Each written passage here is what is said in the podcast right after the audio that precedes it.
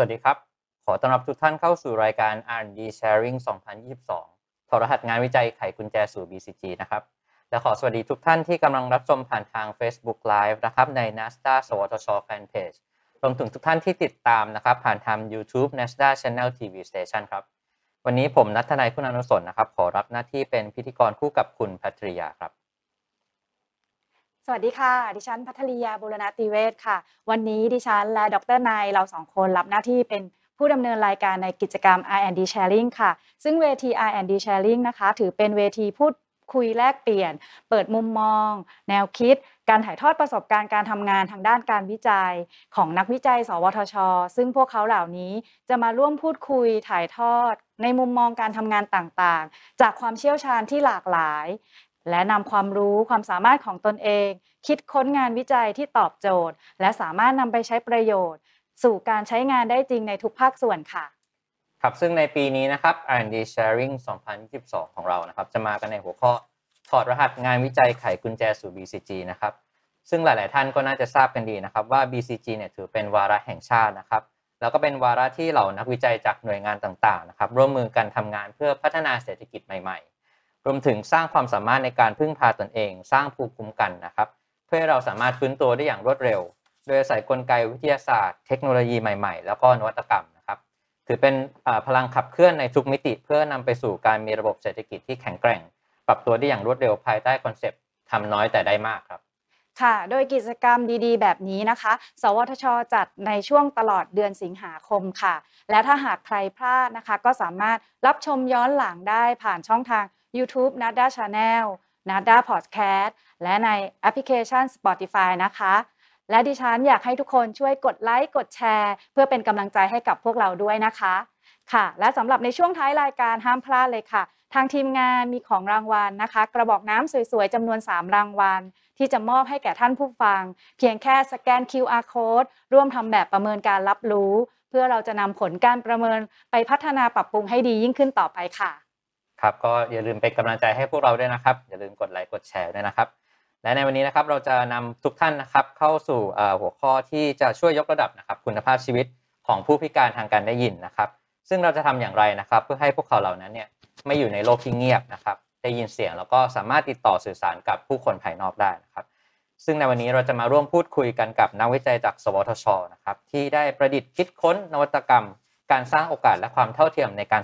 สื่อสารนะครับ ให้กับคนหูหนวกนะครับ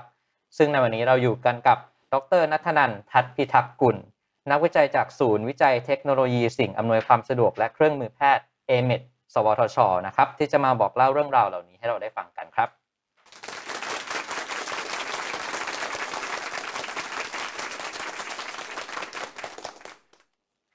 สวัสดีค่ะสวัสดีครับดรนัทนันขออนุญาตเรียกดรโป้งนะครับ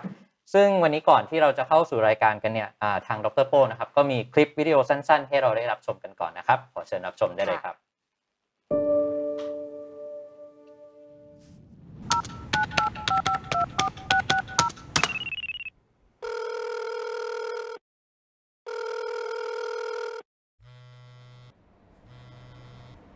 เบอร์ใครอะคุณ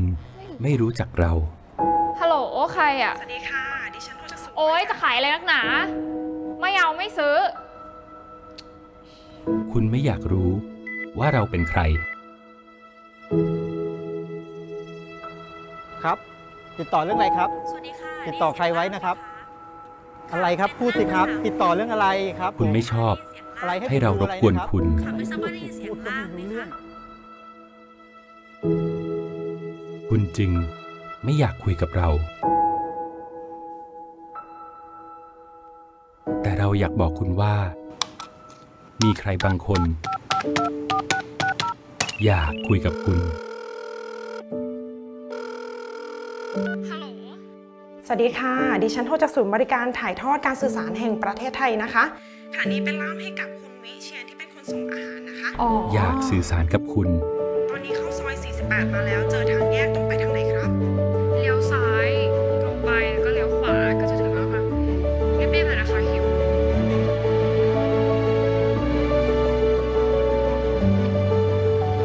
ให้คุณ หาทางออกให้กับเขา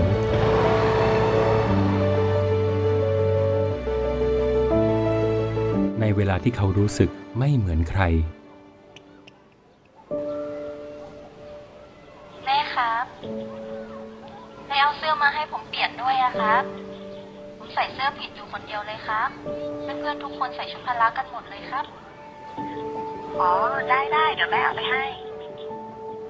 อยากให้คุณ ช่วยให้เขาเหมือนกับเพื่อนได้ ค่ะ เป็นร่างภาษามือให้กับคนหูหนวกนะคะ ค่ะ ได้ได้ยินอะไรเสียงไม่ล่ามเอาหไม่คะเซลฟี่ให้ผมดูอะไรอะคือมาสมัครใครอะงานสวยด้วย ที่รับคนหูหนวกไหมคอ๋รับอมาสมัครงานเออเขาอยากแบบนี้ถามก็รู้เรื่องแล้วอ่นว่าดูเขาไว้พอจะมีรโอแป๊บกาสนึงบ้างไหม ฮัลโหลครับเจ้านายครับ พอดีมีคนหูหนวกมาสมัครงานครับผม เดี๋ยวไปกรอกไปสมัครเชิญเลยครับผม ครับผม เชิญครับ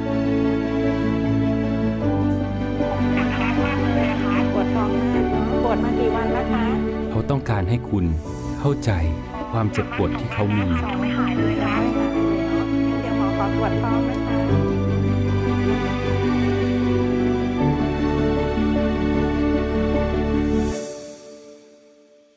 เขาก็แค่ อยากให้คุณได้ยิน ฮัลโหล สวัสดีค่ะ ดิฉันโสื่อสารแห่งประเทศไทยนะคะค่ะนี้เป็นล่ามให้กับคุณมานพนะคะ คุณมานพส่งข้อความแจ้งว่าโอนเงินให้แล้วคิดถึงแม่นะครับ คุณแม่ต้องการตอบกับข้อความว่าอย่างไรคะค่ะขอบใจมาก แม่รักเองนะ และเขาอยากได้ยิน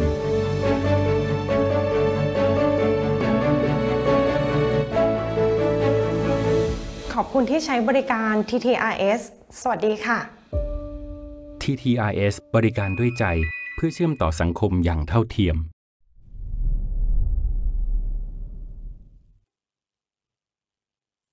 ครับแล้วก็คลิปเมื่อสักครู่นี้ก็เป็นเรื่องราวของศูนย์ TTRS นะครับ ซึ่งเป็นเรื่องราวที่เราจะมาพูดคุยกันในวันนี้นะครับก่อนอื่นอยากจะขอให้ดรโป้งช่วยขยายความเอ่อเกี่ยวกับวิดีโอที่เราได้เห็นกันเมื่อสักครู่นิดหนึ่งครับ ครับ ก็สำหรับวิดีโอเมื่อสักครู่นะครับ เป็นวิดีโอที่จัดทำโดยศูนย์ TTS นะครับ หรือว่าศูนย์ล่ามภาษามือทางไกลนะครับ ซึ่งมีจุดประสงค์หลักๆนะครับ ก็คืออยากให้คนปกตินะครับ หรือที่คนหูหนวกเรียกเราคนปกติว่าคนหูดีนะครับ ได้เข้าใจว่าตอนนี้มีบริการ TTS นะครับ เป็นบริการสำหรับคนหูหนวก ถ้า TTS โทรไปหาคนหูดีนะครับ ให้คนหูดีช่วยรับสายนะครับ เพราะว่าคนหูหนวกต้องการอยากจะสื่อสารกับท่านครับ ค่ะ แล้วเอ่ออยากทราบค่ะว่าจริง ๆ แล้วเราควรจะเรียกผู้พิการทางการได้ยินหรือว่าเอ่อเรียกเขาว่าเป็นคนหูหนวกคะอ่าถ้าเป็นอ่าผู้พิการทางการได้ยินนะครับ ก็ปกติเขาก็อยากให้เราเรียกเขาว่าคนหูหนวกครับอืมแต่แล้วคำนิยามของคนหูหนวกอย่างเงี้ยค่ะ มันเอ่อคำจำกัดความมันคืออะไรคะคำจำกัดความนะครับ ก็อ่าสำหรับคนหูหนวกนะครับ ก็คือคนที่ไม่ได้ยินเสียงนะครับ ครับ ฉะนั้นอ่าก็จะวัดกันด้วยระดับการได้ยินนะครับ ปกติระดับการได้ยินเนี่ยหน่วยวัดจะเป็นเดซิเบลนะครับครับยิ่งค่าเดซิเบลมากเนี่ยก็คือเสียงจะยิ่งดังนะครับอ่าโดยปกติแล้วคนหูหนวกนะครับจะมีระดับการได้ยินนะครับอ่าสูญเสียการได้ยินตั้งแต่ 90 เดซิเบลขึ้นไป ถ้าอ่าถ้ามีอ่าการได้ยินที่ 90 เดซิเบลขึ้นไปแล้วไม่ได้ยินเนี่ยก็ถือว่าเขาเป็นคนหูหนวกครับครับแต่ว่ามีคนอีกกลุ่มหนึ่งนะครับที่เรียกว่าคนหูตึง คนหูอืมตึงเนี่ยยังพอได้ยินบ้างนะครับ คนหูตึงเนี่ย ก็จะมีระดับการได้ยินอยู่ที่ 26ถึง90 เดซิเบลครับแสดงว่าไม่ว่าจะเป็นคนหูตึงหรือคนหูหนวกเนี่ยคือจำเป็นต้องที่จะขึ้นทะเบียนการเป็นเอ่อผู้พิการทางการได้ยินไหมคะครับ ก็สำหรับการขึ้นอ่าทะเบียนคนพิการนะครับอ่ารัฐมีการจัดสวัสดิการให้นะครับสำหรับคนที่ขึ้นทะเบียนนะครับ แต่ว่าต้องบอกว่ามีผู้ปกครองบางท่านที่มองว่าลูกตัวเองเนี่ยไม่ได้เป็นคนพิการครับแล้วก็ไม่ได้ขอขึ้นทะเบียนก็มีครับ นั่นแสดงว่าอ่าเราก็ควรจะสนับสนุนให้อ่าผู้คนหูหนวกรวมถึงคนหูตุงเนี่ยสามารถอ่าอ่าเรียกว่าลงทะเบียนกับทางรัฐเพื่อที่จะรับรองสวัสดิการตรงนี้ได้ใช่ไหมครับครับก็จริงๆแล้วก็เป็นเรื่องของอาสิทธิขั้นพื้นฐานนะครับ เราก็เองก็อยากจะส่งเสริมให้กับอ่าคนหูหนวกนะครับครับ ได้เข้าถึงสวัสดิการตรงนั้นครับอ่าแล้วทีนี้ผมอยากทราบนิดนึงครับว่าอ่าคนหูหนวกเนี่ยมีจำนวนกี่คนนะครับในประเทศไทย ตอนนี้คนหูหนวกนะครับตามสถิตินะครับน่าจะอยู่ประมาณ 4 0 0 0 0 0 คนครับ 4 0 0 0 0 0คนก็ถือว่าประมาณ 0.1%ครับของประชากรในประเทศไทยค่ะซึ่งก็ถือว่าเยอะ อันนี้ครับถือว่าเป็นอันดับที่เท่าไหร่ครับในอ่าผู้สำหรับผู้พิการก็ครับอ่าสิบตามสถิตินะครับก็จะมีมากเป็นอันดับที่สองครับอ๋ออันดับที่สองแล้วกลุ่มที่หนึ่งจะเป็นอืมก็จะเป็นบกพร่องทางการเรียนรู้ครับอ่าครับ แต่ว่าก็ถือว่าเป็นกลุ่มที่เรียกว่ามีสัดส่วนค่อนข้างเยอะใช่ในครับกลุ่มผู้พิการทั้งหมดครับนะ ครับโอเคค่ะ แล้วในปัจจุบันนะคะ เรามีนวัตกรรมอะไรที่จะมารองรับการช่วยเหลือคนกลุ่มนี้บ้างคะ ครับ ก็สำหรับตัวนวัตกรรมนะครับ ก็อย่างเช่นศูนย์ TTS เมื่อสักครู่นะครับ เราก็จะเรียกว่าเป็นแพลตฟอร์มบริการบริการถ่ายทอดการสื่อสารนะครับ โดย key หลักเลยนะครับ ก็คือเราจะใช้การเชื่อมต่อที่เรียกว่า total conversation นะครับ ที่ครับเป็นลักษณะของการสนทนาแบบวิดีโอ voice แล้วก็ text นะครับ ลักษณะของภาพจะเหมือนกับขวาบนนะครับ ก็จะเป็นคนหูหนวกเนี่ยจะสนทนาเป็นวิดีโอกับล่ามนะครับ กับคนหูดีนะครับล่ามก็จะคุยด้วยเสียงเท่านั้นนะครับ ด้วยรูปแบบนี้ก็จะทำให้มีการสื่อสารระหว่างต้นทางกับปลายทางได้นะครับ อีกส่วนหนึ่งนะครับที่จำเป็นนะครับ อันนี้ระบบ call center โดยทั่วไป ก็มักจะมีนะครับ อันนี้เราก็จะมีเหมือนกันนะครับ ก็คือเรื่อง AI ในการจัดจำนวนเจ้าหน้าที่ เหมือนเราโทรเข้าไปอ่า call center บัตรเครดิตนะครับ ในบางครั้งเนี่ยโทรไปรอนานมากเลยนะครับ เพื่อทำให้บริการ TTS นะครับ ไม่เกิดการรอนาน เพราะคนหูครับหนวกเนี่ยก็มีความต้องการในการโทรสายเหมือนกันนะครับ ตรงเนี้ยก็จะมี AI ในการช่วยประเมินนะครับ ว่าเวลาไหนควรจะจัดเจ้าหน้าที่เท่าไหร่นะครับ เราก็จะทำให้เขาเข้าถึงบริการนี้ได้สะดวกและรวดเร็วมากขึ้นครับครับงั้นแสดงว่าอ่าเมื่อกี้เราได้ทราบกันถึงเรียกว่านิยามนะครับของทั้งคนหูหนวกนะครับ ซึ่งอ่าก็จะเป็นผู้ที่มีกะอ่าความสามารถในการได้ยินเนี่ย ต่ำกว่า 90เดซิเบลใช่ไหมครับ แล้วก็ค่อนข้างมีจำนวนประชากรค่อนข้างสูงเลยนะคครัรับบก็คือ 4 0 0 0 0 0 คน ซึ่งก็ถือเป็นอันดับ2ครับในจำนวนผู้พิการทั้งหมดนะครับค่ะซึ่งทางเนี้ยตอนนี้เนี่ยก็มีนวัตกรรมที่เรียกว่ามารองรับครับที่ช่วยเหลืออ่าคนหูคนหูหนวกเนี่ยอยู่เรียกว่า 2 เทคโนโลยีกับด้วยกัน อันหนึ่งก็เป็นเทคโนโลยีที่อ่าคนคนหูหนวกเนี่ยสามารถเข้าถึงผู้อ่าเป็นล่ามได้นะครับ อีกอันหนึงก็คือเป็นระบบที่ช่วยมารองรับตรงนี้นะครับ ซึ่ง อันนี้ผมมีคำถามนิดนึงว่าปกติเนี่ยเรามักจะคุ้นเคยนะครับ กับล่ามแปลภาษามือที่เห็นได้ตามทางโทรทัศน์ ทีนี้ใช่ถ้าเราใช้ภาษาเขียนเนี่ยแทนภาษาอ่าการใช้ล่ามภาษามือเนี่ย คนหูหนวกเนี่ยสามารถเข้าใจได้เช่นเดียวกันไหมครับอ่าครับ อันนี้ก็จะเป็นอีกหนึ่งอ่าข้ออ่าปัญหานะครับของคนหูหนวกเหมือนกันนะครับ เนื่องจากอ่าคนหูหนวกเนี่ยใช้ภาษามือเป็นภาษาหลักนะครับครับ แต่ว่าไวยากรณ์ภาษามือกับไวยากรณ์ภาษาเขียนเนี่ยไม่เหมือนกันนะครับ อย่างเช่นอ่าไวยากรณ์ภาษามือเนี่ยจะใช้เป็นอ่าประธานครับอ่าแล้วก็อ่ากรรมแล้วก็กริยานะครับ อย่างเช่นครับอย่างเช่น ผมพูดว่าฉันกินข้าวแต่คนหูหนวกจะใช้ภาษามือว่าข้าวฉันกินอืมนะครับ ด้วยความที่อ่ามีการใช้ไวยากรณ์ที่ไม่เหมือนกันเนี่ยทำให้เวลาที่ไปเจอประโยคที่มีความซับซ้อนเนี่ยบางครั้งเขาติดไวยากรณ์ภาษามือเขาก็จะอ่านค่อนข้างลำบากครับครับ ซึ่งก็นั่นก็เป็นเรียกว่าเหตุผลหนึ่งอืมครับที่ทำไมถึงเราถึงจะต้องมีล่ามภาษามือขึ้นมาใช่แทนที่คนหูหนวกสามารถใช้เอ่อเรียกว่าพิมพ์ข้อความหากันได้ แต่บางท่านอาจจะยังไม่เข้าใจภาษาเขียนครับได้เท่ากับการใช้ภาษามือ ซึ่งภาษามือนี่ก็ถือเป็นเหมือนภาษาหลัก เป็นภาษาพูดของคนหูหนวกอืมเลยทีเดียวใช่นะครับใช่ซึ่งนั่นคือเป็นคำตอบที่ว่าทำไมล่ามภาษามือถึงเป็นสิ่งจำเป็นค่ะถูกต้องครับแล้วทุกวันนี้เนี่ยจำนวนล่ามในประเทศไทยอะค่ะ มันเอ่อมีจำนวนสักเท่าไหร่คะ ครับ ตอนนี้ล่ามในประเทศนะครับที่มีการจดแจ้งเนี่ยจะอยู่ประมาณ 450 คนนะครับ แล้วที่สำคัญเนี่ยการผลิตล่ามเนี่ยครับตอนนี้มีแค่หนึ่งมหาลัยนะครับ ก็คือมหาลัยอ่าวิอืมวิทยาลัยราชสุดานะครับค่ะเท่านั้นนะครับการผลิตล่ามหนึ่งรุ่นเนี่ยผลิตได้ประมาณ 40 คนนะครับ แต่ว่าไม่สามารถรับได้ทุกปีนะครับอืมก็คือการผลิตล่ามเนี่ยถ้าล่ามรุ่นเนี้ยไม่จบนะครับ ก็จะไม่สามารถรับล่ามรุ่นถัดไปได้ นั่นก็หมายถึงว่าประเทศไทยเนี่ย สามารถผลิตล่ามได้ 4 ปี 40 คนเท่านั้นโอ้ซึ่งะครับน้อยมากซึ่งเลยน้อยค่ะมากครับค่ะก็คือเรียกว่ามีจำนวนที่อาจจะไม่เพียงพอ ไม่เพียงพอครับ แสดงว่าเราควรจะผลิตล่ามภาษามือให้ได้เยอะกว่านี้ใช่ไหมครับ อันนี้คือเป็นเป้าหมายเพื่อที่จะช่วยเหลือคนกลุ่มนี้ให้ได้มากขึ้น ก็การผลิตล่ามก็เป็นส่วนหนึ่งครับ แต่ว่าด้วยอ่าด้วยทรัพยากรบุคลากรของของมหาลัยครับเขาก็ไม่สามารถที่จะรับ ได้มากกว่านี้เหมือนกันครับอืมบุคลากรก็จะเหมือนเฉพาะทางอะครับเหมือนเราไม่สามารถเร่งผลิตบุคลากรได้ด้านนั้นหนึ่งได้นะครับและที่สำคัญเนี่ยด้วยปริมาณล่ามที่น้อยเนี่ยแน่นอนว่าบางจังหวัดเนี่ยแทบไม่มีล่ามเลยอืมอ่าค่ะนึกถึงสภาพว่าถ้าคนหูหนวกเจ็บป่วย ในจังหวัดที่ไม่มีล่ามเนี่ยกว่าเขาจะได้ล่ามไปหาหมอเนี่ยจะใช้เวลานานมากใช่บางทีอาจจะไม่ทันการนะคะใช่ครับ ซึ่งเราก็ได้ทราบกันว่าในประเทศไทยมีคนหูหนวกเท่าไหร่กันแล้วตอนนี้ค่ะแล้วก็มีระบบอะไรที่มารองรับ แต่ว่า อ่าอย่างที่เข้าใจกันว่าล่ามอ่าภาษามือเนี่ยเป็นสิ่งจำเป็นสำหรับคนหูหนวก แต่ว่าตอนนี้ก็ยังมีเรียกว่าไม่เพียงพอ ซึ่งก็ถือเป็นหนึ่งในหัวข้อที่เราจะมาพูดคุยกันวันนี้นะครับค่ะซึ่งอ่าตอนต้นรายการเนี่ยเราก็ได้มีคลิปเมื่อสักครู่ที่เราได้ใช่ชมกันไปตอนต้นรายการแล้วนะคใช่รับค่ะอือฮึทีนี้ในตอนต้นเนี่ยเราจะเห็นทั้งอุปสรรคเนาะปัญหา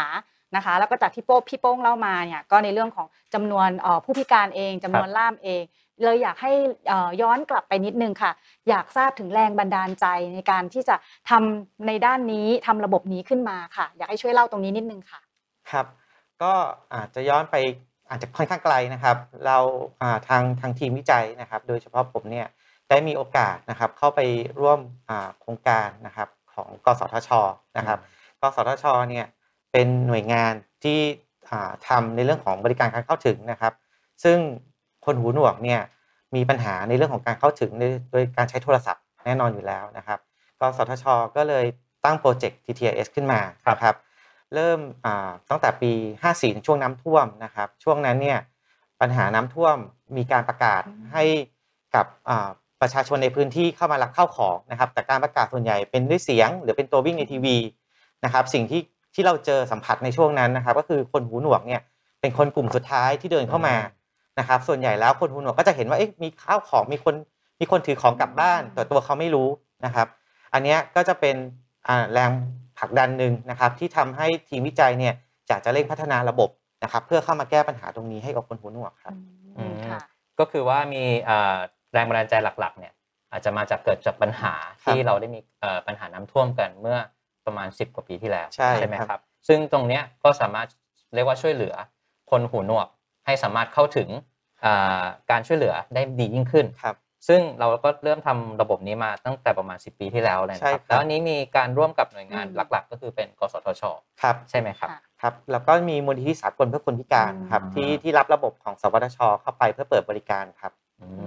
แสดงว่าหน่วยงานต่างๆ ที่มาร่วมมือกับเรา หรือหรือเขามาติดต่อเรานี่เขาติดต่อยังไงผ่านช่องทางไหนยังไงคะเขาถึงมาร่วมกับเราได้ครับ ก็อย่างที่ตั้งต้นนะครับ ก็คือกสทช เป็นหน่วยงานหลักนะครับ ที่มองว่าควรจะมีระบบตรงเนี้ยครับในประเทศนะครับ แล้วก็สทช ก็เป็นอ่าผู้สนับสนุนด้านงบประมาณนะครับพอจุดเนี้ยก็จะเป็นการดึงพันธมิตรเข้ามานะครับอืมพันธมิตรแรกก็จะเป็นมูลที่สากลเพื่อคนพิการนะครับอืมที่ ทำเรื่องระบบบริการสำหรับคนครับหูหนวกอยู่นะครับ แล้วก็สวทช ที่เป็นอ่าทีมพัฒนาอ่าเทคโนโลยีนะครับอืมนอกจากนั้นแล้วเนี่ยเราก็ยังจับมือกับรัสุดาในการผลิตล่าม เพื่อจะส่งให้กับทางศูนย์ด้วยครับ ฉะนั้นเนี่ยเรามีทั้งอ่าผู้ให้ทุน ผู้ให้บริการผู้พัฒนาเทคโนโลยี แล้วก็ผู้พัฒนาบุคลากร ครบถ้วนในโปรเจกต์เดียวกันครับ เรียกว่าก่อนจะเป็นระบบนี้ขึ้นมาได้เนี่ยอืมจะต้องมีการทำงานจากทุกภาคส่วนเลยใช่ไม่ว่าจะเป็นใช่ผู้ครับพัฒนาระบบ เทคโนโลยีขึ้นมาครับรวมถึงผู้ที่อ่ามองเห็นถึงปัญหาตรงนี้ แล้วก็จะมาร่วมทำงานกับเราใช่ครับใช่ไหมครับ แต่อยากรู้นิดนึงค่ะ พอทุกอย่างมันดูเหมือนแบบโอเค ได้รับความร่วมมือก็จริงแล้ว แล้วตัวผู้พิการเองล่ะคะ คนหูหนวกเองเนี่ย ตอนที่เขามาใช้บริการเราครั้งแรกเนี่ยค่ะเขาเขายอมรับในระบบนี้มากน้อยแค่ไหน หรือว่าเขามีอุปสรรคในการใช้การบริการยังไงบ้างคะครับ ก็เอ่อสำหรับเอ่อคนหูหนวกนะครับเอ่อ ไม่มีไม่มีประเด็นที่เอ่อเขารู้สึกว่าเอ๊ะมันติดขัดเปลี่ยนพฤติกรรมการใช้ชีวิตเขานะครับคือเขารู้สึกว่าเป็นช่องทางในการติดต่อสื่อสารนะครับ แต่ว่าด้วยเทคโนโลยีที่เราพัฒนาตั้งแต่10 ปีที่แล้วเนี่ยอืมสมัยที่จะเปลี่ยนผ่านจาก 2G เป็น 3G นะครับปัญหาอินเทอร์เน็ตนะครับเป็นจุดเริ่มต้นของปัญหาของของการพัฒนานะครับ เนื่องจากว่าเอ่อการกระจายนะครับของสัญญาณโทรศัพท์เนี่ยอาจจะไม่ดีในทุกพื้นที่ ฉะนั้นในบางพื้นที่เนี่ยอาจจะไม่มีโอกาสได้ใช้นะครับ แต่อีกปัญหาหนึ่งเนี่ยเอ่อเรียกว่าอาจจะเปลี่ยนพฤติกรรมเขาเล็กน้อยนะครับ คนหูหนวกเนี่ยไม่เคยคุยกับคนหูดีอืมอ่ามาก่อนนะครับ โดยโดยตรงนะครับ โดยที่ไม่มีอ่าถ้าไม่มีล่ามเนี่ยก็คือไม่ได้นะครับครับ แต่ที่พอเราขึ้นระบบมาให้แล้ว เราก็บอกว่าเอ๊ะทำไมคุณไม่ค่อยใช้ครับนะครับ สิ่งที่เขาตอบกลับมาว่าผมไม่มีเพื่อนเป็นคนหูดีอืมอ่าเป็นเป็นความรู้สึกที่เรารู้สึกว่า เออ ก็ก็น่าจะจริง ปกติเขาก็คุย หูหนวกด้วยกัน ใช่ใช่หรือคุยกับคนหูดีผ่านล่าม ค่ะทีเนี้ยเราเราอยากจะให้เขาไปใช้บริการ TTS คุยกับคนทั่วไป ตั้งต้นเนี่ยเขาก็ไม่มี อืมอ่างั้นครัแสบดงว่าในกลุ่มคนของคนเอ่อหูหนวกเองเนี่ยเขาก็จะมีกลุ่มมีสังคม แค่ใช่วงจำกัดแค่นั้นเอง ใช่ใช่ไหมคะครับ แต่ว่าตอนเนี้ยพอเราขึ้นระบบมานะครับสามสี่ปี เราเราเริ่มเห็นพฤติกรรมคนหูหนวกที่เปลี่ยนไปนะครับ ปัจจุบันนี้อ่าเขาคุยได้กับทุกคนนะครับโทรไปหาเพื่อนร่วมงานที่เป็นคนหูดีนะครับ คุยกันในที่ทำงานเหมือนกับเป็นคนปกติเลยนะครับปกอ่าก่อนหน้าเนี้ยเขาคุยกันแค่ครั้งละหนึ่งนาที คุยเฉพาะข้อความสำคัญนะครับ เหมือนกับคลิปวิดีโอให้อืมก็คือบอกโอนเงินให้แล้วนะแม่อ่าอ่าแม่ก็ตอบกลับมาว่าค่ะขอบคุณนะลูกอ่าครับสั้นๆ ตอนเนี้ยครับ คุยกันค่อนข้างยาวสามนาทีห้านาที ครับ บางคนก็คุยจีบกันก็มีครับเออแค่ว่าระบบนี้เนี่ยน่ามารักช่วยมากในเรื่องเลยของการสื่อสารแบบใช่ให้ใช่ให้เข้าถึงมากขึ้นใช่เนาะครับซึ่งแน่นอนว่าอย่างที่ดรโป้งให้เราเล่ากันให้เราได้ฟังกันนะครับว่า คือเทคโนโลยีด้านอินเทอร์เน็ตเนาะก็เป็นสิ่งที่อืม สำคัญ ใช่เพราะว่าใช่อย่างแต่ก่อนอาจจะมีการเข้าถึงได้ยาก แต่ในปัจจุบันเนี่ยซึ่งอินเทอร์เน็ตเนี่ยสามารถเข้าถึงได้ง่ายขึ้น ครับ ก็สามารถทำให้เราช่วยเหลือผู้อ่าหูตึงอ่าผู้ผู้ที่คนหูตึงตรงนี้ได้คหูนหูหนวกนะครับด้วยคนหูหนวกตรงนี้ได้ใช่มากยิ่งขึ้น นะครับ ซึ่งนอกจากนั้นเนี่ยอีกอย่างหนึ่งที่ผมชอบมากเลยคือเมื่อช่วงต้นคลิปเราได้เห็นกันว่าอ่าเขาอยากให้เราได้ยินนะครับ อันนี้เป็นอืมคีย์เวิร์ดที่สำคัญค่ะเลยว่า ตอนเนี้ยเหมือนกับเขาเนี่ยได้ยินใช่เราครับมากขึ้นแล้วนะครับอืมเป็นเทคโนโลยีที่เรียกว่าช่วยเหลือได้ดีมากเลยนะค่ะครับ ก็ต่อไปเนี่ยผมอยากจะขอให้ดรโป้งเนี่ยช่วยขยายความให้เราได้ฟังกันเพิ่มมากยิ่งขึ้นนิดหนึ่งอะครับว่าในระบบของศูนย์ TTRS เนี่ยที่ได้ดำเนินการมาเนี่ย มีเรียกว่าประโยชน์แก่ผู้พิการอย่างไรบ้างครับครับ ก็อ่าสำหรับประโยชน์นะครับของศูนย์นะครับ ก็อ่าจำภาพนะครับ คือผมจะเล่าเคสนะครับ เรื่องของอาการที่มีความสามารถในการประกอบอาชีพนะครับ ตอนเนี้ยมีคนหูหนวกนะครับ ขับแกร็บนะครับเพื่อส่งอาหารอืมนะครับ แต่เดิมเนี่ยอ่าถ้าสมมุติว่าเราสงสัยว่า เอ๊ะจะไปยังไงเราต้องโทรหาคนปกติถูกไหมครับ เพื่อจะถามว่าเเราไปไม่ถูกนะครับ แต่ด้วยด้วยความที่มี TTS เนี่ยทำให้คนหูหนวกเปิดใจคิดว่าอันเนี้ยมันเป็นช่องทางใหม่นะครับทำให้เขาสามารถติดต่อสื่อสารได้ เขาน่าจะประกอบอาชีพตรงนี้ได้นะครับ ทุกวันนี้มีคนขับแกร็บนะครับ อยู่ในระบบเนี่ยเกือบสามถึงสี่ร้อยคนนะครับ จะเห็นได้ว่าเขามีอิสระในการเลือกอาชีพนะครับ ต้องบอกว่าอาชีพบางอาชีพเนี่ยเมื่อก่อนเขาไม่สามารถจะทำได้ แต่ด้วยความที่มีระบบของ TTS เนี่ยทำให้เขามีอิสระในการเลือกอาชีพได้มากขึ้นนะครับ มีโอกาสในการสร้างรายได้นะครับ จนถึงเรื่องของความมั่นคงของชีวิตนะครับ จากการหารายได้ตรงนั้นนะครับด้วยภาพตรงเนี้ยเราเราคิดว่าระบบเนี่ยนอกจากช่วยในการสื่อสารแล้วเนี่ยครับยังช่วยให้เขามีอิสระในการใช้ชีวิตที่มากขึ้นด้วยครับอืมก็เรียกว่ามีอิสระในการใช้ชีวิตใช่ค่ะนอกจากมีอิสระในการใช้ชีวิตก็คือสร้างงานสร้างอาใช่ชีพใช่เปิดเปิดเปิดกว้างสำหรับอาชีพที่จะครัมาบรองรับด้วยนะคะ ซึ่งครับอย่างแต่ก่อนอย่างอาชีพเป็นผู้ขับอ่าให้บริการด้านการขนส่งอาหาร Delivery เนี่ยอ่าครับอ่าผู้เป็นผู้หูหนวกเนี่ยอาจจะไม่สามารถทำได้นะเพราะว่าอาจจะมีข้อติดขัดต่างๆ ไม่ว่าจะเป็นด้านการสื่อสารครับซึ่งระบบของศูนย์ TTRS ตรงเนี้ยก็ได้เข้ามาช่วยสร้างงานสร้างอาชีพ ให้มีรายได้เพิ่มมากขึ้น การที่เรามีรายได้เพิ่มมากขึ้น ก็สามารถมีอิสระในการใช้ชีวิตได้มากขึ้นค่ะ และในนะครับด้านอื่นๆล่ะคะมีมีด้านไหนบ้างอีกครับ ก็ถัดไปเนี่ยเราก็จะเห็นในเรื่องของปัญหานะครับ จากปัญหาเรื่องอา การใช้ภาษาเขียนนะครับ ต้องบอกว่าคนหูหนวกมีภาษาเขียนเนี่ยส่วนหนึ่งก็มาจากเรื่องของการศึกษาด้วยนะครับเขาอยู่ในการศึกษาค่อนข้างน้อยนะครับ เนื่องจากว่ามหาลัยเนี่ยเป็นแหล่งสุดท้ายนะครับในในการเรียนระดับประกอบอาชีพนะครับ แต่ว่ามหาลัยเนี่ยมีปัญหาเรื่องการไม่มีร่ามภาษามือ พอไม่มีร่ามภาษามือเนี่ยคนหูหนวกอยากเรียนวิชาบางวิชาก็เรียนไม่ได้เพราะมหาลัยก็ไม่เปิดนะครับ หรือเปิดก็มีจำกัดนะครับ ฉะนั้นเนี่ยอ่าการที่เราสามารถทำเรื่องของการทำล่ามทางไกลนะครับ ร่วมกับบริการถอดความเสียงทางไกลได้เนี่ยก็จะช่วยทำให้คนหูหนวกเข้าถึงได้ อันนี้ก็จะเป็นตัวอย่างนะครับ อันนี้เป็นอ่าไลฟ์สดนะครับ ตอนเนี้ยอ่าอืมเราไปทำให้ราชภัฏสกลนครดูกันสดๆเลยใช่ดูกันสดๆเลยครับ ที่ราชภัฏสกลนครนะครับอ่าสาขาวิทยาการคอมพิวเตอร์นะครับ อันเนี้ยเป็นเรียกว่าเป็นมหาลัยแรกนะครับ ที่เปิดหลักสูตรนะครับ ให้คนหูหนวกเนี่ย ได้เรียนนะครับในหลักสูตรของคอมพิวเตอร์นะครับค่ะอืมอย่างตัวอย่างอันนี้นี่คือกำลังเรียนอะไรกันอยู่คะอ่าน่าจะเป็นโปรแกรมมิ่งนะครับน่าจะเรียนการเขียนโปรแกรมนะครับ ก็จะซ้ายมือเนี่ยก็จะเป็นล่ามทางไกลนะครับครับที่ลิงก์ศูนย์ TTIS นะครับส่วนข้างบนเนี่ยก็จะใช้ตัวเอ่อระบบถอดความค่ะอัตโนมัตินะครับแบบทันต่อเวลานะครับอืมอ่าซึ่งตรงเนี้ยนะครับก็จะเป็นการเรียนรู้คู่กันนะครับครับต้องบอกว่าภาษามือเนี่ย จะเป็นภาษาที่เอ่อมีภาษาเอ่อต้องบอกว่าหนึ่งหนึ่งคำภาษาเขียนนะครับ ไม่ได้มีภาษามือทุกท่าครับนะครับอืมฉะนั้นเนี่ยเวลาที่อาจารย์พูดไปแล้วเนี่ยคำบางคำเนี่ยไม่มีท่าภาษามือล่ามก็ต้องใช้คำอธิบาย แต่ว่าบางครั้งอะครับด้วยด้วยการคิดในขนาดนั้นเนี่ยอาจจะไม่เข้าใจครับอืมอ่าค่ะฉะนั้นพอเขาลักษณะดูล่ามไม่เข้าใจแล้วเขาก็จะอ่านเทคประกอบนะครับ ด้วยวิธีการนี้จะทำให้เข้าถึงมากขึ้น แต่อืมแต่ว่า การที่เรามีเทคเนี่ยมันไม่ได้ช่วยแค่เรื่องของการเข้าใจภาษามือที่มากขึ้นเนี่ยครับมันช่วยทำให้เขาคุ้นชินกับเอ่อการอ่านได้มากขึ้นด้วยนะครับค่ะตัวระบบเนี้ยไม่ได้เป็นเรื่องของสดอย่างเดียวนะครับพอพอจบปุ๊บเนี่ยค่ะวิดีโอตัวเนี้ยครับจะโดนบันทึก แล้วโดนเก็บเข้าไประบบออนไลน์ค่ะเด็กสามารถเข้ามาดูย้อนหลังได้อืมต้องบอกว่าเอ่อเหมือนกับเราเราฟังอะครับ เราทั้งฟังทั้งอ่านเนี่ยการเข้าถึงในเวลานั้นอาจจะไม่ไม่ครบถ้วนใช่ เราก็มาดูย้อนหลังได้ค่ะเนี่ยครับกำลังกังวลอยู่เหมือนกันว่าอ่าเอ๊ะสมมุติว่ากำลังเรียนเรียนอยู่ โอเค เราเห็นเทคแล้วดูดูถ้าดูเผินๆนะคะ ก็เทคก็ไม่ได้ขึ้นเร็วจนที่แบบครับแทบจะอ่านไม่ทันจริงเนาะครับอืมอันนี้ครับก็คือ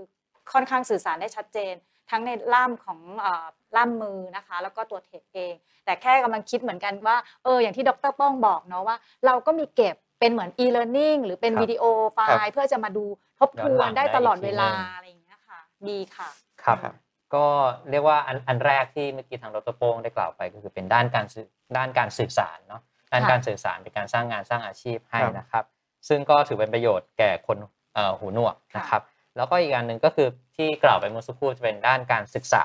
พอเรามีการสื่อสารที่ดีขึ้น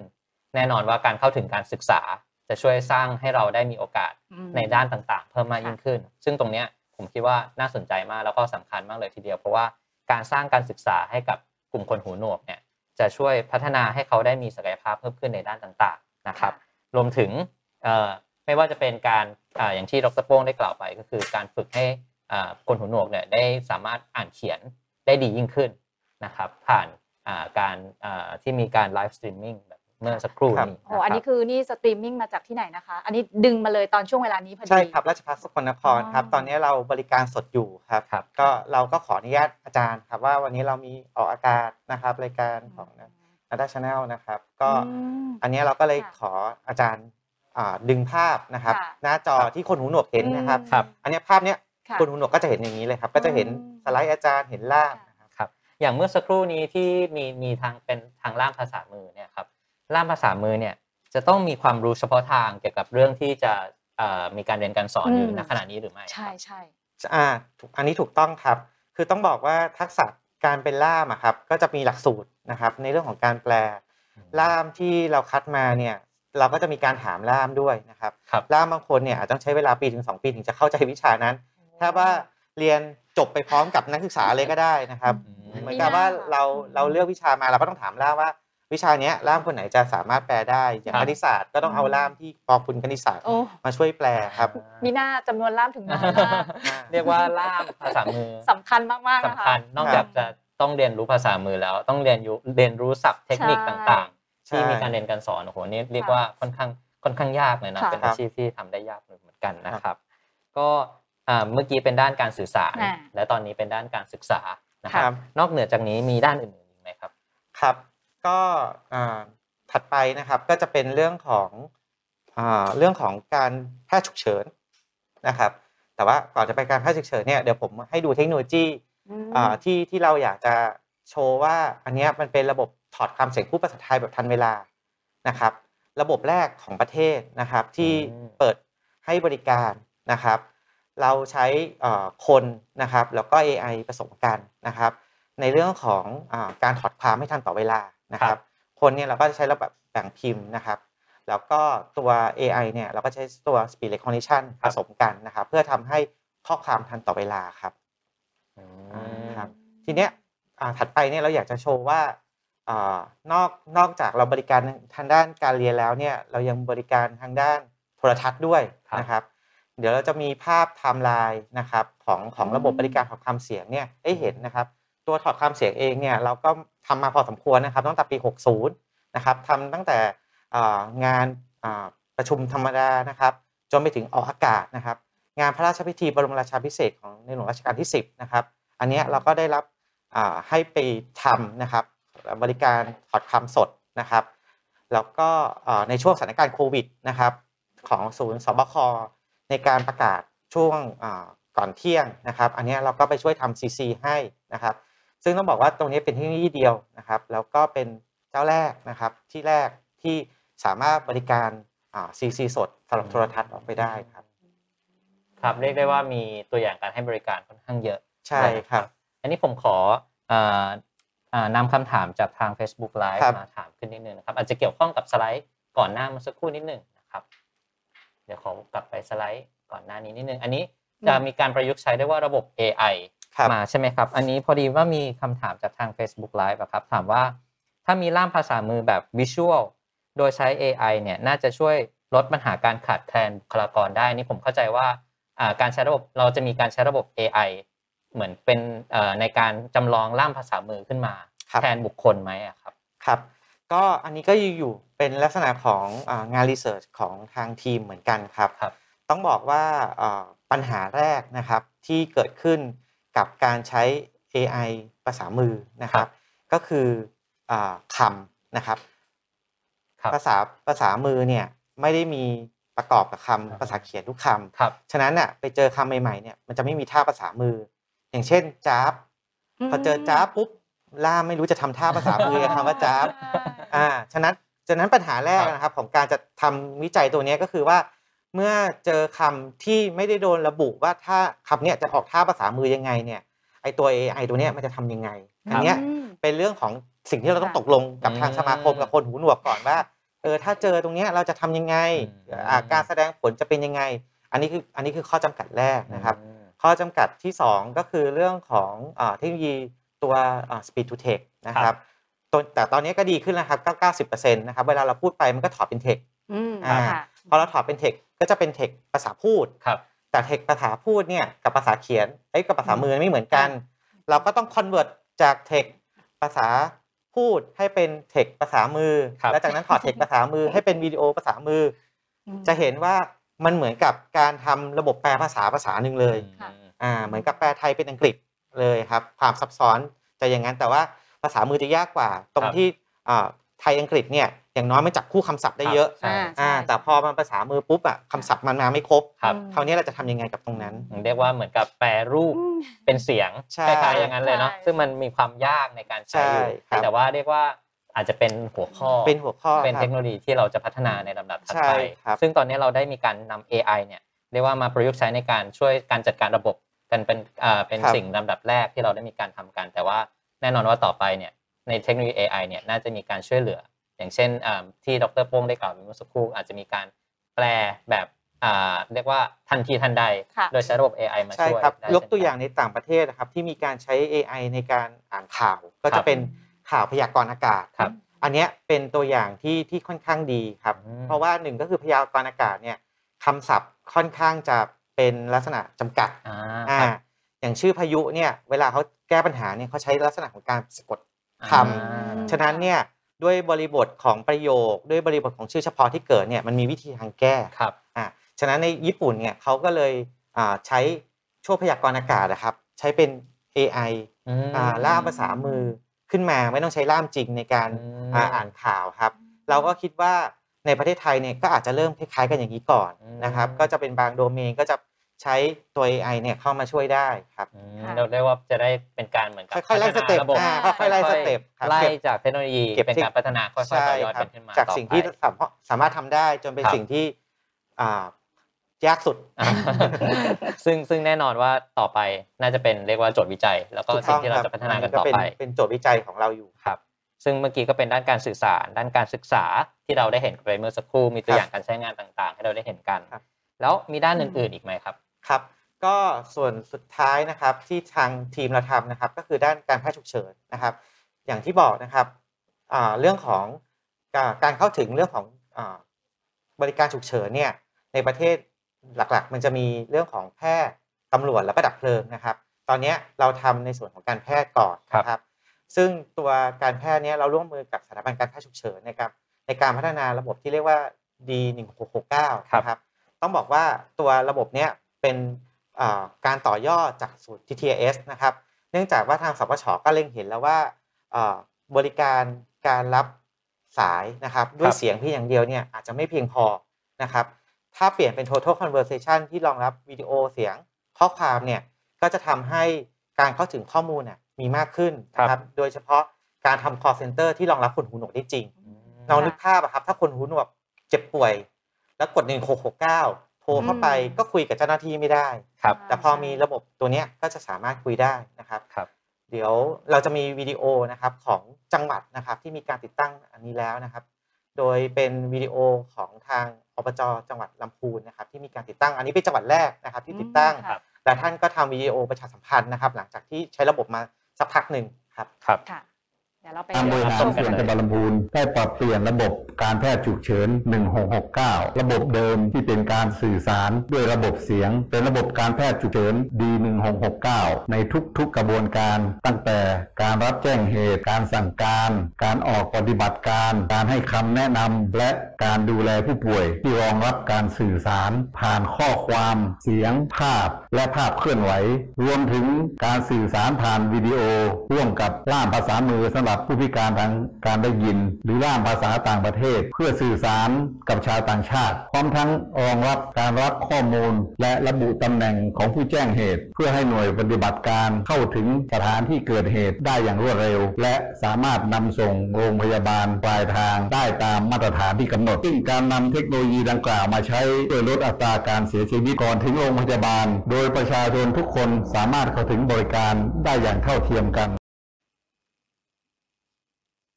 ค่ะ ก็แสดงว่าเอ่อในคลิปเนี่ยที่เราเห็นก็จะเป็นคลิปของทางอบจลำพูนนะคะครับที่เป็นจังหวัดแรกที่นำระบบนี้ไปใช้กับการแพทย์ ใช่ครับค่ะต้องบอกว่าระบบเนี้ยครับได้งบประมาณสนับสนุนจากกองทุนดิจิทัลนะครับ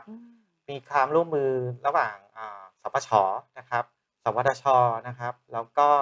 อ่า NT นะครับ แล้วก็มหาลัยเกษตรศาสตร์ในการพัฒนาระบบนะครับ โดยตัวคอหลักที่เป็นระบบรับเรื่องเนี่ยจะเป็นงานของสวทช เป็นคนดูแลครับ ซึ่งเมื่อกี้เราได้เห็นกันไปจะมีกราฟที่ค่อนข้างน่าสนใจครับใช่คือค่ะพอเรานำระบบนี้มาใช้เนี่ยเรียกว่าอัตราของผู้ที่ประสบอุบัติเหตุอ่าจะลดลงใช่อย่างครับเห็นได้ชัดเลยใช่ไหมใช่คครัรับบก็เรียกว่าเป็นอันนี้เป็นประโยชน์ในด้านของการแพทย์ครัฉุบกเฉินนะครับครับ ซึ่งเราก็มีด้านการสื่อสารการศึกษาแล้วก็ด้านการแพทย์ซึ่งเป็น 3 ด้านสำคัญ ที่เรียกว่าทางระบบ TTRS ของของศูนย์ TTRS เนี่ยได้เรียกว่าดำเนินการแล้วก็มีประโยชน์แก่ผู้พิการนะครับค่ะ ทีนี้อ่าดี๋เมื่ยวอกี้เห็นมีคำนะถามรับมาจากทาง Facebook นะคะครับเอ่อน่าจะเป็นถามในเรื่องของการศึกษา เพราะว่าเขาถามมาทำนองว่าเอ่อในระบบการถอดเสียงค่ะ ที่เป็นถอดเสียงแบบเป็นข้อความเนี่ยเรามีเทคโนโลยีของภาษาไทยบ้างไหมเคยเห็นใน Google Doc หรือในเอ่อ Microsoft Microsoft หรือเปล่าอะไรอย่างเงี้ยค่ะ มันมันพอจะมีตรงไหนบ้างไหมคะ ครับ ก็อ่าสำหรับการถอดความเสียงนะครับ ตอนนี้เราก็จะมีเทคโนโลยีที่เรียกว่าตัว รู้จำเสียงพูดนะครับ ที่แปลงจากเสียงให้เป็นข้อความนะครับ อันนี้ก็มีนะครับอ่าแต่ก็ต้องบอกว่าประสิทธิภาพนะครับ ก็ไม่ยังไม่ร้อยเปอร์เซ็นต์นะครับ เหตุผลก็เพราะว่าอ่าอันที่หนึ่งก็คือว่ามันก็จะมีคำบางคำที่เกิดขึ้นใหม่ครับถ้าคำนั้นไม่ได้โดนใส่ในพจนานุกรมเนี่ยคำนั้นก็ไม่สามารถแสดงออกมาได้นะครับ ฉะนั้นเนี่ยเอ่อถ้าเราเอาระบบเนี้ยครับไปใช้ในการเรียนการสอนนะครับ ก็ความถูกต้องก็จะอยู่ที่ประมาณ 80-90%นะครับ แต่ว่าเอ่อของเราเนี่ยเอ่อใช้เป็นลักษณะของการผสม ระหว่างการใช้คนกับการใช้ครับตัว speed เอ่อ recognition นะครับ ก็ครับคือตัวแปลงเสียงร่วมกันนะคครัรับบก็คือเอ่อเราใช้คนนะครับในการพูดนะครับทวนข้อความที่เราใช้คนเป็นคนพูดทวนเนี่ยเพราะว่าอันที่หนึ่งแล้วเนี่ยเวลาเราสอนมันจะเป็นห้องเปิด พอห้องเปิดเนี่ยเสียงรบกวนมันจะเข้า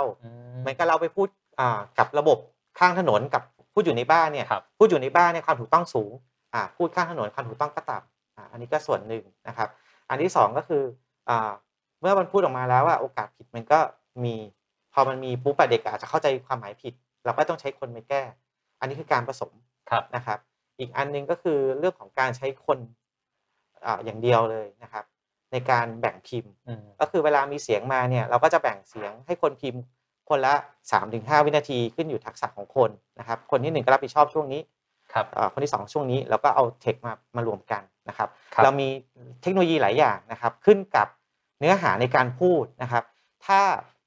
อ่าอย่างพระราชพิธีบรมราชาพิเศษกเนี่ยครับอันเนี้ซีเรียสมากครับอืมมันไม่สามารถที่จะให้มีข้อความผิดปรากฏได้เลยครับนะครับค่ะถ้าเราใช้ตัวรู้จำเสียงพูดเนี่ย เกิดมีคำคำหนึ่งนะครับอาถอดออกมาผิด อันเนี้ยก็จะมีปัญหานะครับ ฉะนั้นเนี่ยตัวอ่างานพระบรมราชาพิเศษกเนี่ยเราจะใช้ลักษณะของคนแบ่งพิมพ์อย่างเดียวเลย เพื่อเป็นการอ่าป้องกันนะครับเรื่องของครับความผิดพลาดนะครับ แต่ว่าถ้าเป็นเป็นเรื่องของอาข่าวบันเทิงทั่วไป เราอาจจะใช้รู้จำเสียงพูดแล้วเอาคนมาแก้ไขก็ได้นะครับเหมือนกับเราแบ่งลักษณะของความซีเรียสของรายการ ถ้ารายการไหนซีเรียสมาก อาจจะต้องเป็นคน ร้อยเปอร์เซ็นต์ครับแต่ถ้ารายการไหนไม่ซีเรียสก็อาจจะเป็นการผสมกันระหว่าง AI กับคนอ่าแต่ถ้าไม่ซีเรียสเลยเนี่ยอาจจะ AI เพียวเลยก็ได้ครับฉะนั้นตัวระบบเราเนี่ยก็จะมีการผสมผสานในการที่จะเลือกอะครับว่ารายการนี้จะใช้เทคนิคไหนรายการนี้ที่ใช้เทคนิคไหนครับครับเรียกว่าระบบเนี่ยมีความยืดหยุ่นมีความยืดหยุ่นแต่ว่าใช่ครับแน่นอนว่าความแม่นยำเนี่ยเป็นสิ่งที่จำเป็นมากถูกที่สุดต้องครับครับแล้วทีนี้เนี่ยถ้าเกิดว่าอ่าอาจจะถามทิ้งท้ายนิดนึงครับว่าถ้าเกิดคนที่เป็นคนหูหนวกเนี่ย อยากจะใช้บริการตรงนี้ครับ จะต้องมีการเสียค่าบริการอะไรหรือเปล่าครับครับ ก็สำหรับของบริการ TTRS นะครับกสทชเป็นผู้สนับสนุนงบประมาณทั้งหมดนะครับ ฉะนั้นคนหูหนวกเนี่ยที่โทรเข้ามายังศูนย์เนี่ยก็จะไม่มีค่าใช้จ่ายนะครับ ครับก็คือฟรีแล้วจะต้องมีอุปกรณ์อุปกรณ์ใช่อะไรไหมครับครับ ก็จะเป็นโทรศัพท์มือถือที่เป็นสมาร์ทโฟนนะครับ ลงติดตั้งได้ทั้ง Android แล้วก็ iOS ครับอ่าเพียงแค่มีเอ่อเรียกว่าโทรศัพท์มือถือสมาร์ทโฟนก็ก็สามารถเข้าถึสางมารถบริเเข้าถึการบริการนี้ได้ถูกต้องครับใช่ไหมครับ แล้วทีนี้เนี่ยถ้าเกิดว่ามีหน่วยงานหรือว่าบุคคลที่สนใจเมื่อกี้แอบคิดว่า ถ้าเกิดว่าอืมอาจารย์ผู้สอนเนี่ยเป็นผู้ที่เรียนรู้ภาษาค่ะมือด้วยตัวเองเนี่ยครับน่าจะสามารถทำให้สอนอ่ากลุ่มคนที่เป็นคนหูหนวกเนี่ยได้ดียิ่งขึ้น สมมุติว่ามี อาจารย์ที่สนใจหรือว่ามีหน่วยงานที่อยากจะสนับสนุนเนี่ยจะสามารถติดต่อได้ทางช่องทางไหนบ้างครับครับ ก็อ่าเบื้องต้นก็จะติดต่อที่ call center ของสวทช โดยตรงก็ได้ครับ 02 564 8000 นะครับ ก็จะเป็น call center หลักของสวทช ก็อ่าบอกว่ามีความสนใจในระบบบริการสำหรับครับบริการทางการได้ยิน เขาก็น่าจะติดต่อกลับมาที่ทางผมครับอ่าครับครับ ก็คือติดต่อมาทางสวทช ก่อนก็ได้ แต่ว่าเดี๋ยวดรโป้งจะช่วยประสานงานต่อใช่เป็นคนรับเรื่องให้ใช่ไหมใช่ครับใช่ครับครับค่ะและในในอนาคตค่ะ เรามีการต่อยอดเทคโนโลยีตรงนี้อย่างไรบ้างคะครับอ่าเบื้องต้นเนี่ยอ่าผมอยากอ่าให้ให้แสดงสไลด์การใช้งานของสปชเพิ่มเติมนิดนึงนะครับ ช่วยอ่าเลื่อนสไลด์ก่อนหน้านะครับ คือจะบอกว่าตัวระบบของครับที่เราลงให้กับทางสพฉเนี่ยไม่ได้ช่วยเฉพาะคนหูหนวกอย่างเดียวนะครับ เราช่วยคนปกติด้วยนะครับ ระบบที่เป็นการสื่อสารแบบวิดีโอเนี่ยอย่างยกตัวอย่างเคสขวาสุดนะครับ เป็นเคสที่อ่าสามีนะครับหยุดหายใจแล้วภรรยาโทรเข้ามาเรื่องอ่าเบอร์1669ครับนะครับ ซึ่งอ่าเคสการหยุดหายใจเนี่ยจะต้องสอนทำ CPR ในการปั๊มนะครับ ซึ่งระบบเนี้ยเราใช้ลักษณะของการเปลี่ยนเสียงให้เป็น total conversation และอ่าเจ้าหน้าที่อะครับก็ให้ตั้งกล้องนะครับ แล้วก็ฉายไปที่ภาพสามี แล้วก็ สอนวางมือแล้วก็สอนปั๊มนะครับเคสเนี้ยอ่าสามารถช่วยชีวิตอ่าตรงเนี้ยครับคนที่อ่าหยุดหายใจไปแล้วกลับมามีชีพอ่ามีสัญญาณชีพนะครับ แล้วก็ส่งโรงพยาบาลได้ทันนะครับ ครั้งแรกที่เราได้ยินเคสเนี้ยต้องบอกว่าขนลุกนะครับอืมเราเราไม่คิดว่าเอ่อความสามารถของระบบเนี่ยมันจะช่วยทำให้เคสบางเคสเนี่ยที่อ่า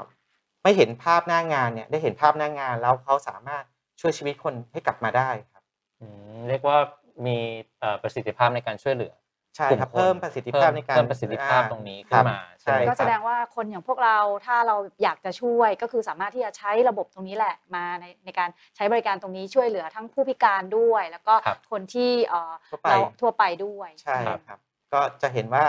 ระบบเนี่ยมันไม่ได้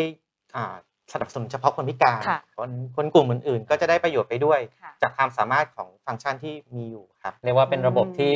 รองรับสำหรับกลุ่มทุกกลุ่มทุกคนกลุ่มไม่ใช่เฉพาะใช่กลุ่มที่เป็นคนหูหนวกอย่างเดียว ใช่ครับใช่ไหมครับทั้งด้านอ่าทั้งสามด้านก็คือค่ะเป็นด้านการสื่อสารครับพอสื่อสารเสร็จการศึกปุ๊บษาเราจะได้การศึกษาอืมเพิ่มขึ้นมา และครับแน่นอนว่าการช่วยเหลือฉุกเฉินครับอ่าในสถานการณ์ฉุกเฉินต่างๆเนี่ยจะครับช่วยลดการอัตราการเสียชีวิตได้ครับซึ่งอ่าเทคโนโลยีตรงเนี้ยก็ช่วยเข้าเอ่อมาช่วยเหลือในการสื่อสารค่ะให้คนหูหนวกเนี่ยสามารถเรียกว่า มีได้รับการช่วยเหลือได้อย่างค่ะทันท่วงทีได้ดีแล้วยิ่ก็งขึ้นไม่ต้องอะไรด้วยเนาะแบบไม่ยุ่งยากอุปกรณ์อุปกรณ์แค่มือถือแค่มือถืออย่างมือถืเดียวอย่างเดียว มีแค่มือถืออย่างคเดีรัยบวซึ่งได้ใครที่หมดสนใจก็สามารถติดต่อมาที่สวทช ได้ก่อนใช่เนาะค่ะครับแล้วอ่าเมื่อสักครู่เนี่ยมีมีคำถามว่าค่ะแล้วต่อไปเนี่ยเราจะมีการต่อยอดค่ะหรือนำระบบเนี้ยไปใช้งานเพิ่มเติมอย่างไรบ้างครับครับ ก็สำหรับตัวระบบที่ต่อยอดนะครับ ตอนนี้เราเราโฟกัสที่เรื่องของคนหูหนวก ซึ่งครับเป็นคนที่มีปัญหาทางการได้ยินครับต อนนี้เรากำลังจะขยายนะครับ ตรงระบบตรงเนี้ยครับครับ จากคนหูหนวกเนี่ยไปให้คนหูดีด้วยอืมนะครับ เนื่องจากว่าบางครั้งเนี่ยเอ่อคนหูหนวกอาจจะยังเข้าถึงบริการ TTS ได้ไม่หมดนะครับ พอคนกลุ่มเนี้ยไปที่โรงพยาบาลก็สื่อสารกับเจ้าหน้าที่ไม่ได้ ตอนเนี้ยครับเราเรากำลังทำระบบให้กับคนหูดีนะครับ ที่เป็นเจ้าหน้าที่ทางการแพทย์ตำรวจเนี่ยได้เข้าถึงบริการ TTS ด้วย ถ้าคนหูหนวกที่ไม่ได้เป็นสมาชิก TTS เข้าไปเนี่ยท่านก็สามารถอ่าใช้ระบบ ของ TTS นะครับในฝั่งของคนหูดีเนี่ยให้บริการได้นะครับ อันนี้คือจุดที่หนึ่งที่เราอยากขยายผลนะครับ อันที่สองนะครับเอ่อตัวระบบเราอยากขยายผลไปเรื่องของคนที่มีปัญหาทางการพูดด้วยนะครับอืมตอนเนี้ยเรากำลังพัฒนาระบบ AI ในการปรับปรุงเสียงพูดนะครับอืมสำหรับคนไร้กล่องเสียงนะครับคนไร้กล่องเสียงเนี่ย